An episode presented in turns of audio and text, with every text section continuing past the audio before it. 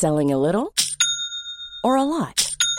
Shopify helps you do your thing however you cha-ching. Shopify is the global commerce platform that helps you sell at every stage of your business. From the launch your online shop stage to the first real life store stage, all the way to the did we just hit a million orders stage. Shopify is there to help you grow. Shopify helps you turn browsers into buyers with the internet's best converting checkout.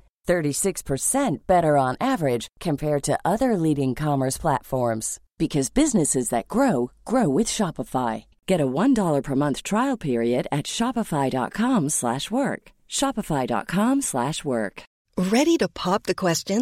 The jewelers at BlueNile.com have got sparkle down to a science with beautiful lab-grown diamonds worthy of your most brilliant moments. Their lab-grown diamonds are independently graded and guaranteed identical to natural diamonds, and they're ready to ship to your door. Go to BlueNile.com and use promo code LISTEN to get $50 off your purchase of $500 or more. That's code LISTEN at BlueNile.com for $50 off. BlueNile.com code LISTEN. The Opinion Line on Cork's 96 FM. Right, we hope this line will hold. We're going to a place, I think, called Tarno or Tarnov, which is about 60 miles, 100 kilometres from the border between uh, Portugal and Ukraine. Christy O'Donovan. Hello, Christy. How are you going, PJ? How are things, boy? Good, good, good, good, solid line. Now you're almost there. The, the last part seems to be the longest part, is it? The last part is the is the is the political part, I suppose, for the want of a better word. So we're liaising with three different charities close to the border because it's changing by the day. Now we're 100 kilometres from the border here, PJ, and we were up in the railway station this morning, um, just chatting with one of the Caritas volunteers here, and there's actually refugees in the railway station here, and they're all kids with no no adults, just kids. Oh, They were put on trains coming out of Ukraine, and they were shipped out on their own. Yeah, they would have got on the train maybe in Lviv, Yeah, And- yeah, and they'll be shipped out on their own. and nobody with them. And the odds have, pardon? Nobody with them. No, nobody with them. Wow. And who's taking care of them, Christy? There's, uh, there's, there's volunteers a bit like ourselves, and like all the volunteers in Cork that help us load all this stuff, they're the same as ourselves, just looking after them, just up here walking on high-vis jackets.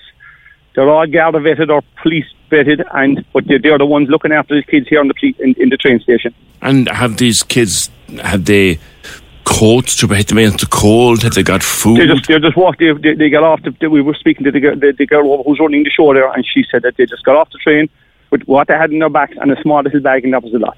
oh my goodness, that's so sad to watch.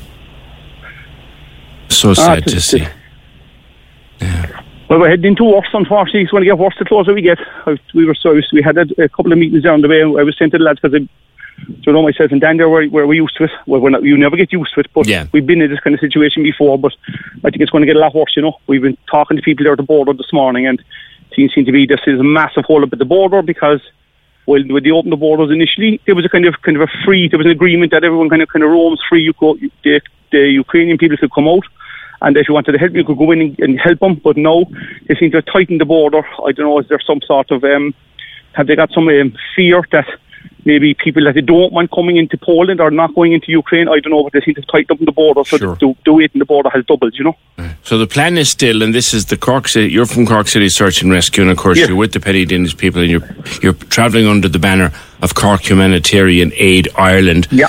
Now you've got five sizable van loads, and you're Yeah. heading in to meet. You're meeting the Redemptorists, are you? Yeah, we're tying up with the Redemptorists, so things things keep changing, and as they always do in these situations, things keep changing. So we have direct contact with other people that that looking for this stuff. There is um, a cardiologist works in the hospital in Kiev, and she's been on to. There was a, we met English people here this morning. Uh, a, a barrister from the UK and his son had drove in with a Land Rover full of stuff to that particular hospital. They met this this lady came out and met them.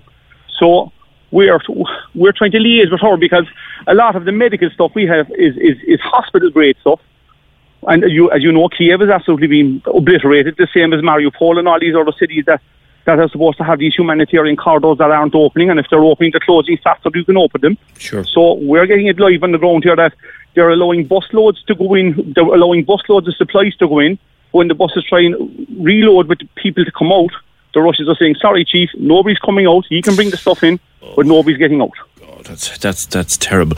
Now, it's been a long, tiring journey so far. Have you had a bit of rest? Not really. We got uh, four hours sleep last night. As in, we, we landed up here at four o'clock in the morning. We're up again this morning at eight o'clock, getting all the bits and pieces ready to go, making all the phone calls and talking to the right people, hopefully. And, are you uh, sleeping night in the wagons? that- Are you sleeping in? we we, we uh, what you call the first night we got we went till three o'clock in the morning. We booked into one of the, I'd say the cheapest hotel I've ever heard of in my life there inside in Liège in Belgium. Uh, what just on, it's just off the motorway. It's a small, tiny little hotel. I think it was thirty quid a night ahead or something like that. And then last night we we ran into trouble. One of the hotels that we, we tried to stay in, which is about four hours from Tarnoff, decided that the booking, I don't know I, to be honest, I wasn't even the booking of the hotel, but they decided to pull the plug on that. So we had to keep coming. So we started driving yesterday morning at half past eight and finished this morning at four o'clock. Goodness! All right, all right. It's tough going, Well- but you're driving on. So you're you're headed for the border now. As soon as we're off the phone Yes. here. Yeah, straight away. The minute you, the minute you go off the phone, the ignition will be on and we'll be gone. Okay, okay. And uh, like you, not only have you had very little sleep, you're seeing some emotional scenes. You've been there a a few times, I guess, Christy. Like you said, you never get used to it, but you have some awareness of what you're about to see. People like Katrina Yeah. and other volunteers with you, they've no idea what they're headed into, do they? I, I, thi- I, I think the start the realization, as I said before, as you get closer to these things, things change and the, the, the mood becomes a bit more somber and people are starting to think a bit more about it when you're two and a half thousand kilometres from home, you know? Yeah. We have an awful feeling here, I think, Christy, when we see the pictures on the television and the newspapers. We have an awful feeling of helplessness. Well, geez, I tell you, I tell you, PJ, people at Cork can't help anymore, and all the people that donated, that helped Yeah. us with the vehicles and all that. Then people can stand up and be proud. All the people that loaded the boxes and everything, because without them we wouldn't be here. Yeah, yeah. Well, you go And this continue. stuff To, will make a difference without a doubt. you go continue to do your wonderful work, and we will we will speak to you with any bit of luck on Monday morning's program. Uh, by then, you may be on your way back. crossed. And we, we will definitely Fingers talk. And, and whatever you do, whatever you do, and to everybody there, stay safe, lads. Stay safe. Not about it, PJ. Thanks very much, right? We appreciate it. Say hello to Mar back in us. Well, Cheers. you've just done that yourself, Christy Donovan, uh, from Cork Humanitarian Aid Ireland. So they're about a hundred kilometres from the border, a place called Tarnow. All these kids, little kids, nobody with them, just the clothes on their back and a little bag, put on a train in Lviv, out into Tarnov. Nobody with them. Nobody with them. And that's the start of what they're going to be seeing. We catch up with them again on on Monday, hopefully. Corks 96 FM.